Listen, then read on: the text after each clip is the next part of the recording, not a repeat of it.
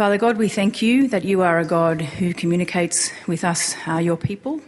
We thank you for uh, the words in uh, your scriptures, and we thank you for people like Peter who have applied themselves to understanding it.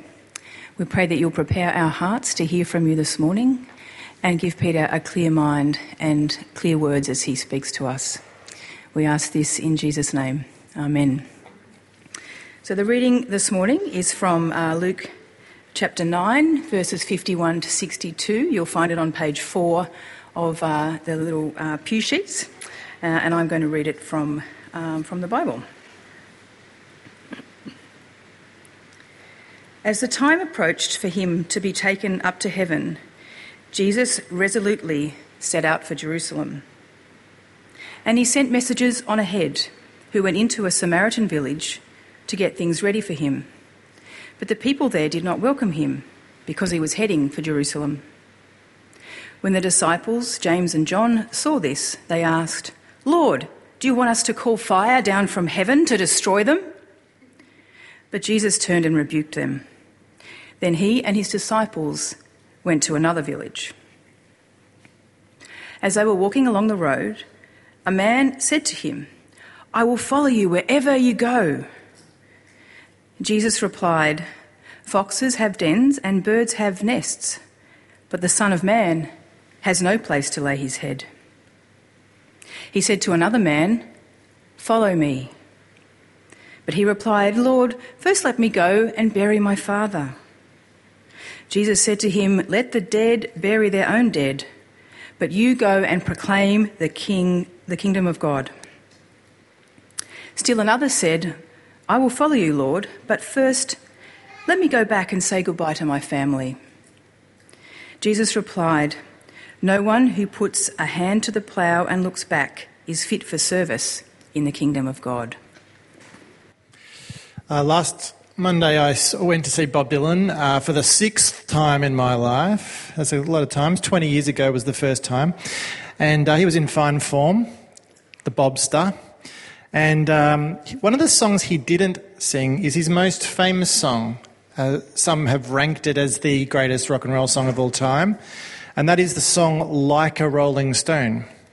The song Like a Rolling Stone is about um, a woman who he refers to as Miss Lonely, and uh, she grew up in privilege and. Um, you know, with wealth and had all the finest schools and um, fashionable clothes and enjoyed high price, high placed friends, and she was um, never really that generous to people.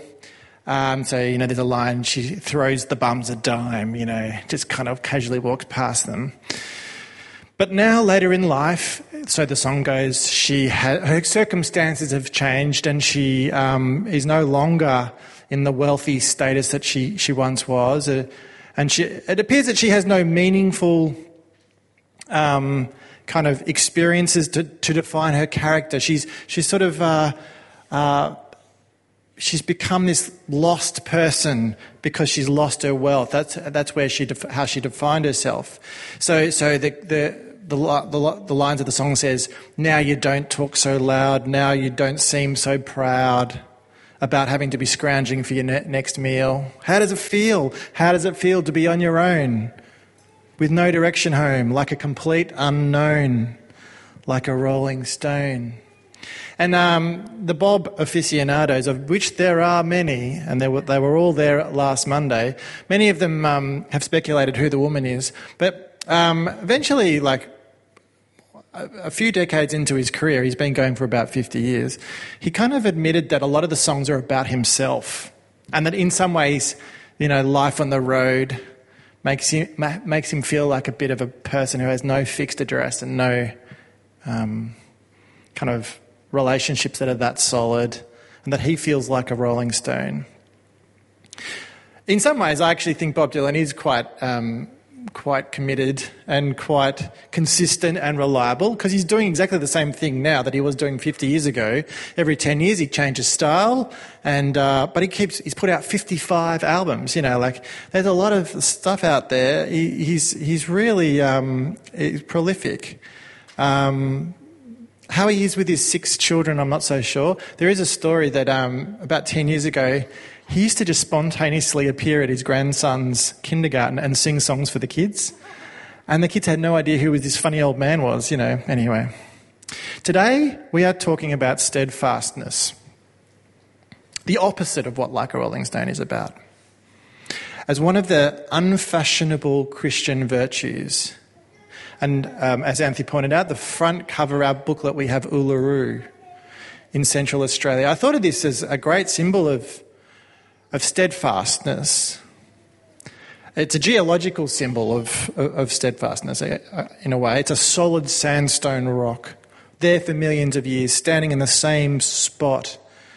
But also because it makes me think of the steadfastness of Aboriginal and Torres Strait Islander people uh, people that are committed to place and to each other more than anything else. What actually is steadfastness? The ancient Greek philosopher Aristotle had kind of three ideas that he used to kind of think about steadfastness. First of all, it's the idea of integrity within the self. So, who I am to you is who I am in private in every context. Secondly, he thought it's a little bit about time, so steadfastness is about integrity over time.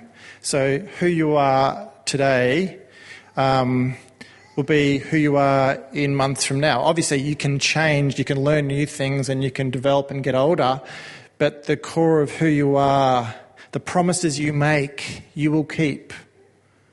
You will be trustworthy. And the third thing that he thought about was friendship.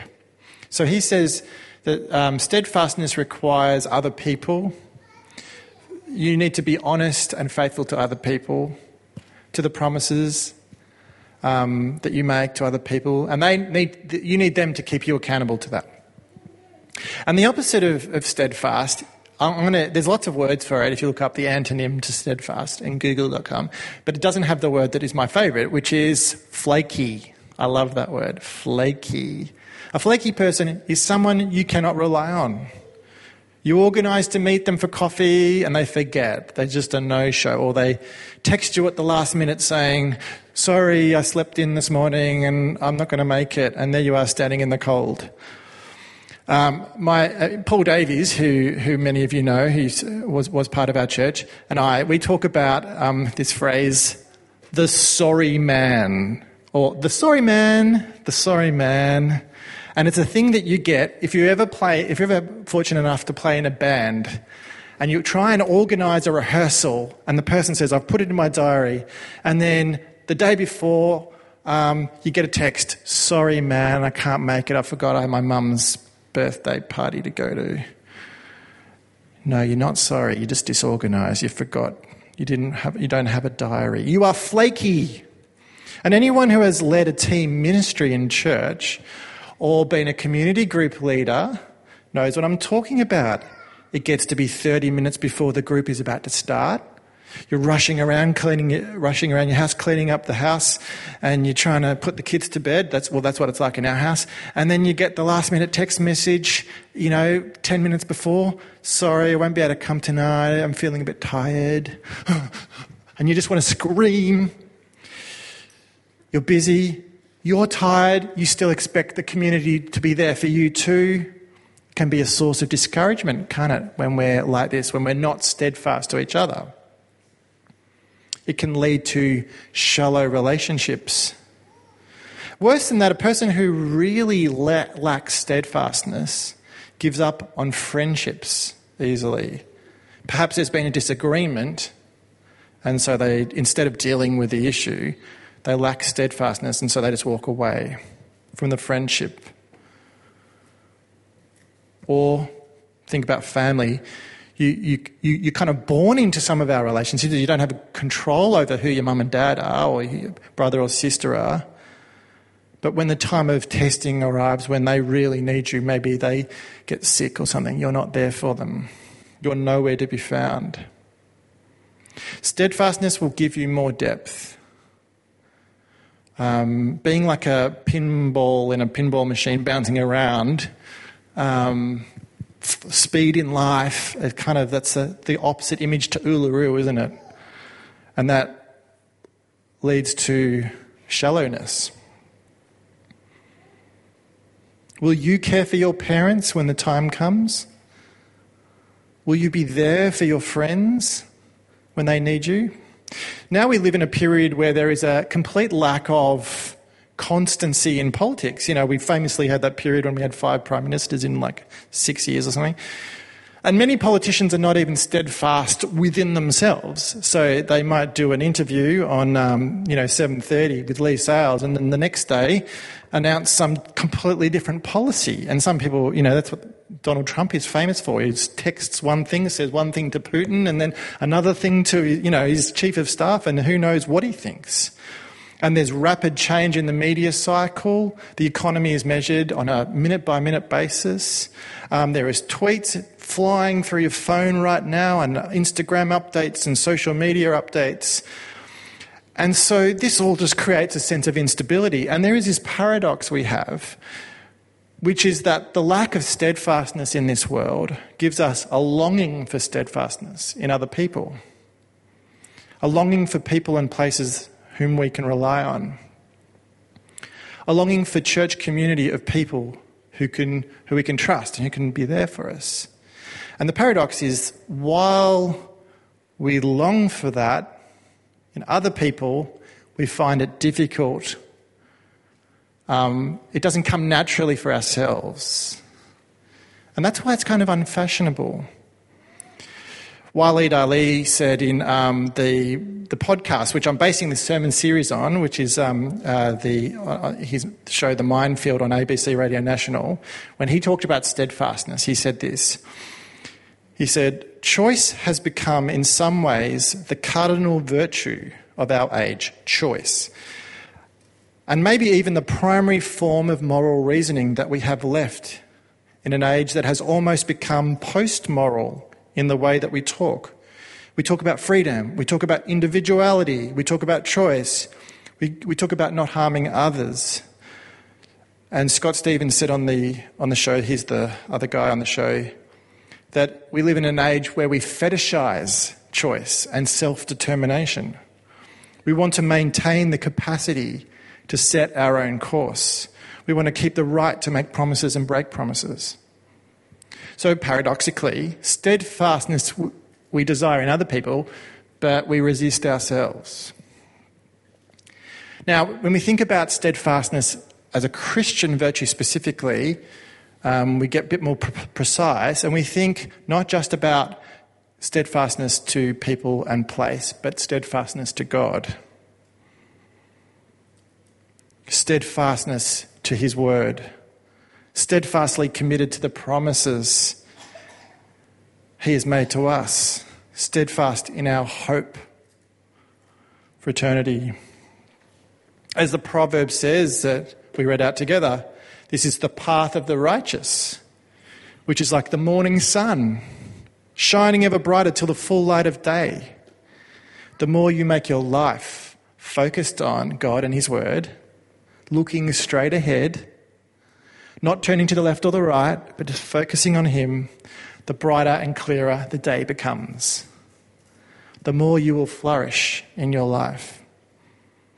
The, the Apostle Paul tells us to pursue steadfastness in 1 Timothy 6.11.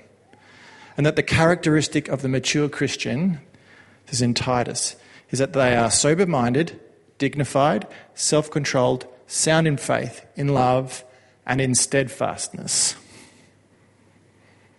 In fact, steadfastness is given such prominence in the New Testament, it made me think it's interesting that it's huge there, but not in our own culture. It's not a word we use much, is it? Not a concept we talk about much in the modern church.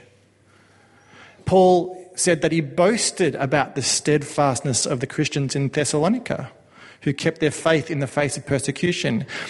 In Jesus' letters to the church in Ephesus, Thyatira, and Philadelphia that are recorded in John's vision in the book of Revelation.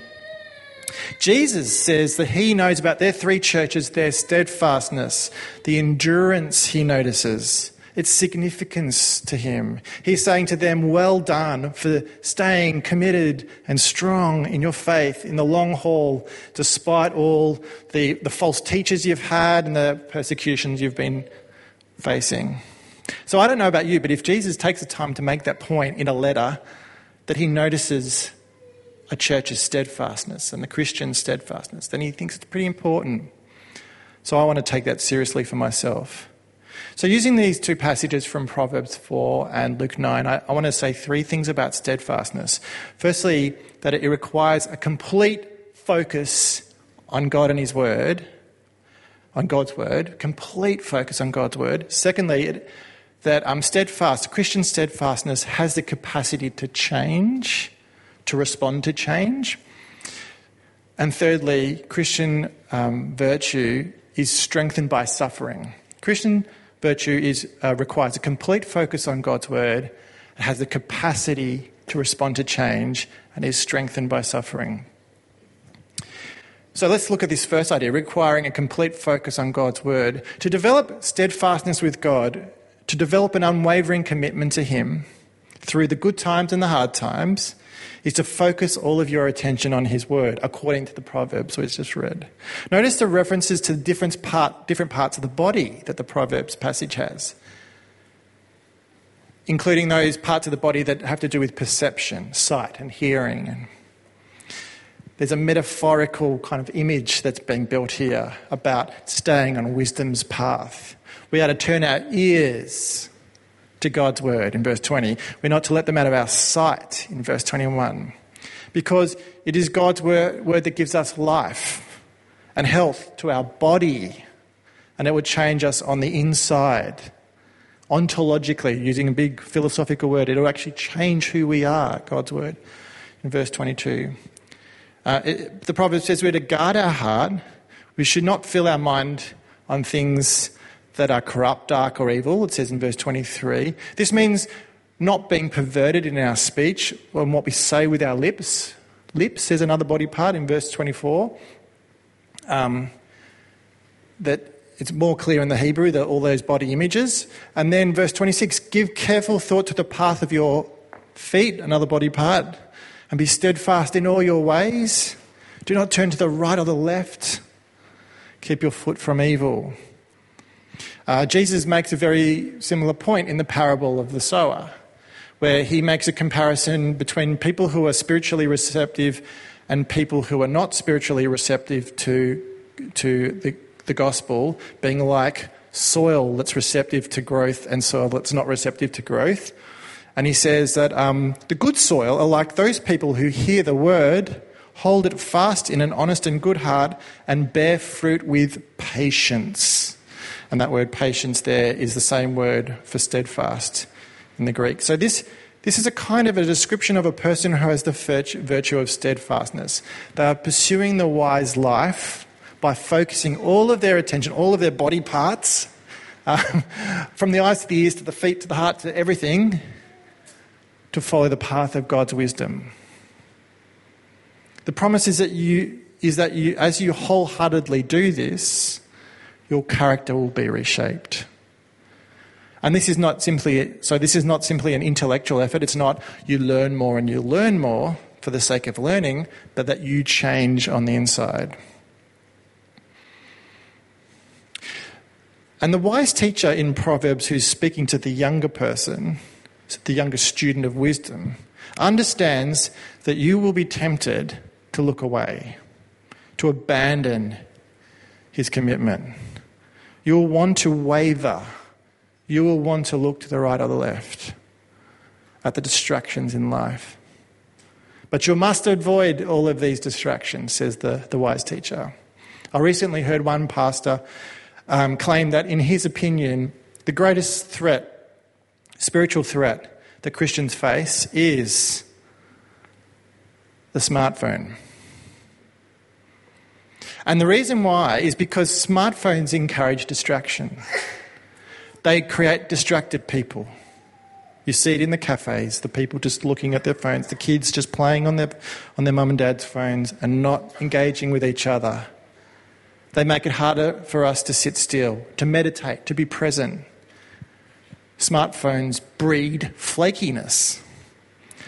Um, just a few days ago, there was a newspaper in the uh, article in the newspaper in the Guardian saying that in Germany right now, lifeguards have been doing a bit of a campaign because there's been an increase in the drownings of children in swimming pools because their parents are staring at their phones and not paying attention to their kids. And, and this is really terrible. Um, I'll quote the, the, the German Lifeguard Association person said, In the past, parents and grandparents spent more time with their children in the swimming pool, but increasing numbers of parents are fixated by their smartphones and are not paying attention to their children. It's sad that parents behave so neglectfully these days. We are just distracted people, and it, maybe it is the case that our technology is the, the thing that's making it worse. And this is affecting us spiritually. But we can begin to grow in steadfastness by perhaps working out what are those things in our lives that are making us distracted, removing the unnecessary major distractions in our lives, replacing it with increased prayer and meditation. Perhaps you could commit to an increased amount of spiritual disciplines. That is the antidote to the spiritually distracted, flaky Christian, increased spiritual disciplines. Spiritual disciplines such as Bible reading, prayer, meditation, and fasting are all designed to use our whole body, like the proverb says, to focus on God and His wisdom. And the idea is that the more we do these spiritual disciplines, the more we stay focused and unwavering in our commitment to God and His Word. And you might need to actively force yourself to do this because there are so many things competing for our time. And yesterday, this is what the women were doing at the women's prayer retreat. They were forcing it into their calendar. I'm going to devote some hours on my Saturday to focusing on God and His Word. And as a result, little bit by little bit, bit they're cultivating the virtue of steadfastness. You might be thinking, how are, are the spiritual disciplines, which I mainly do privately, how are they related to being steadfast because isn't steadfast, didn't Aristotle make this point that steadfastness is about our relationships to other people and commitment to other people? Well, yes, steadfastness is about you and your relationships with other people and with God. And even the development of private character as a Christian, about our secret prayer life and our fasting and our spiritual disciplines and our acts of good works that are not seen by anyone, all these we do in relationship to a community and to God. So it does affect our relationships. And in fact, God in the Bible makes this huge point that He does not care if you're spending all your life um, doing these religious sacrifices to Him and then treating those in your community uh, unjustly. He says, I don't care about your sacrifices if you're treating the poor unjustly so, so the virtue is only complete, the, the private spiritual disciplines and the prayer and the Bible reading and fasting, in relationship to community and love and, and the broader, the other virtues that are, that are involved in being a Christian.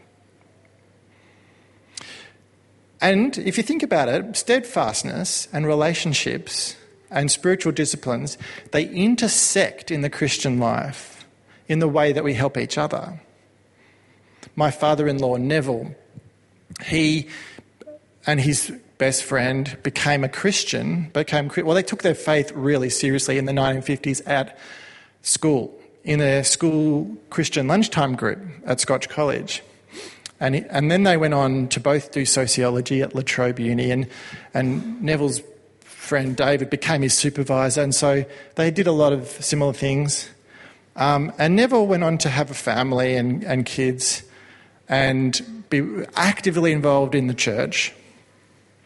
But David um, happily stayed a single man and also didn't get involved in, in a local church. Um, and um, despite this, Neville and David started meeting together monthly um, to just read the Bible together.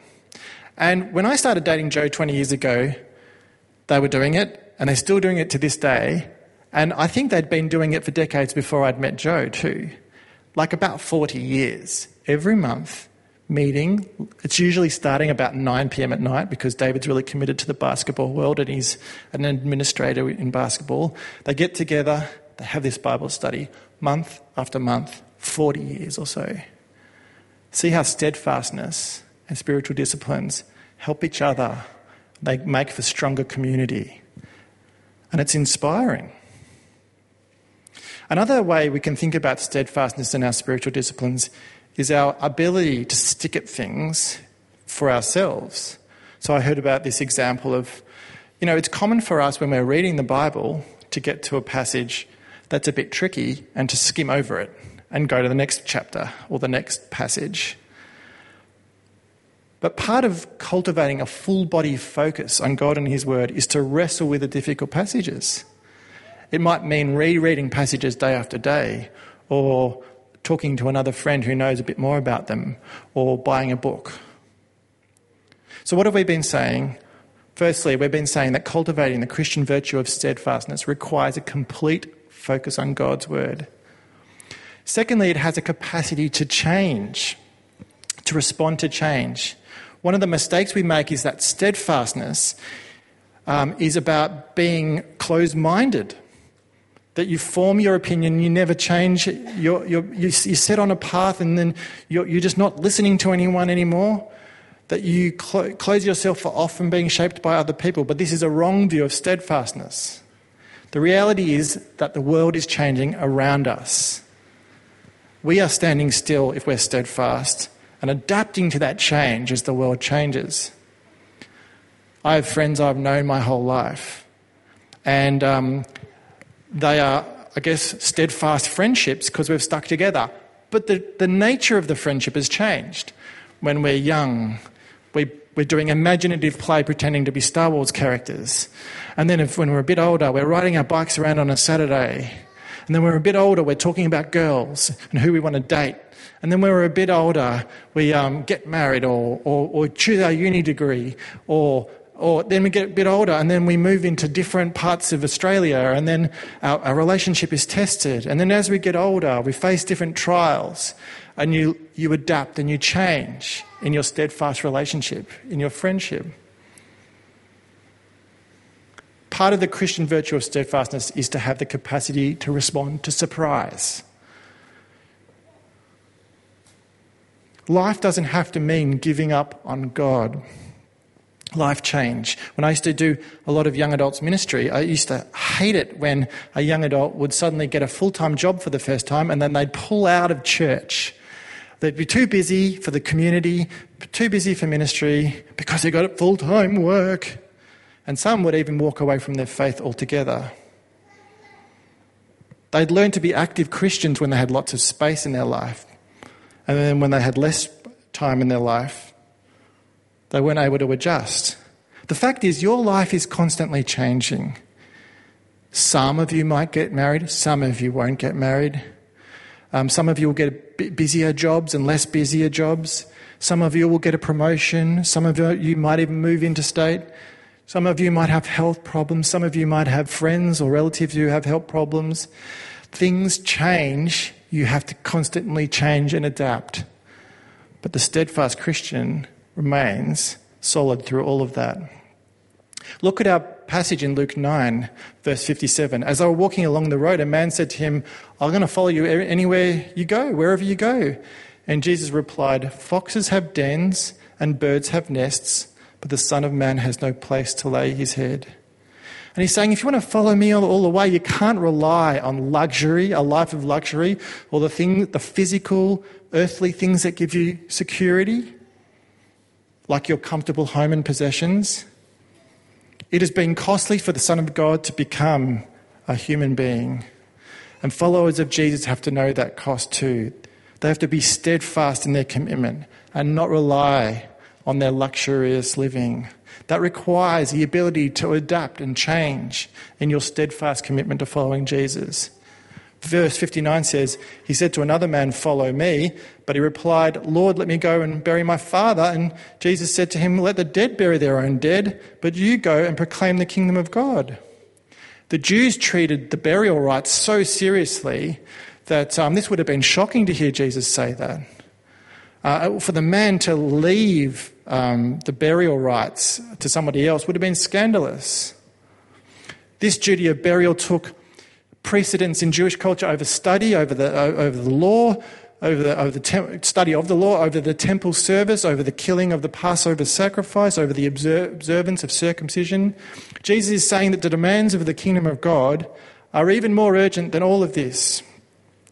Jesus couldn't stand around waiting until the man got through the lengthy burial process, so he says, Leave the dead to bury their own dead. Jesus has called the man to proclaim the kingdom of God, and he's speaking with hyperbole. He's not saying, to be a Christian, you're not allowed to go to your dad's funeral. He's not saying that. He's just saying the kingdom of God needs your fullest attention.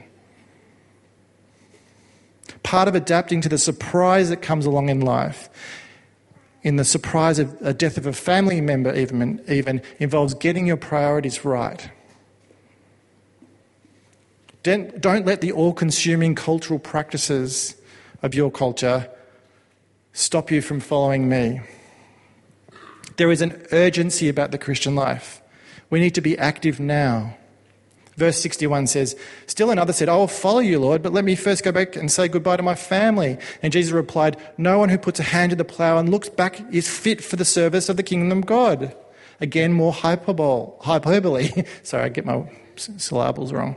This seems uh, not unreasonable to say goodbye to your family, but Jesus is saying you're going to be likely to give up or to have a second, you know, thought.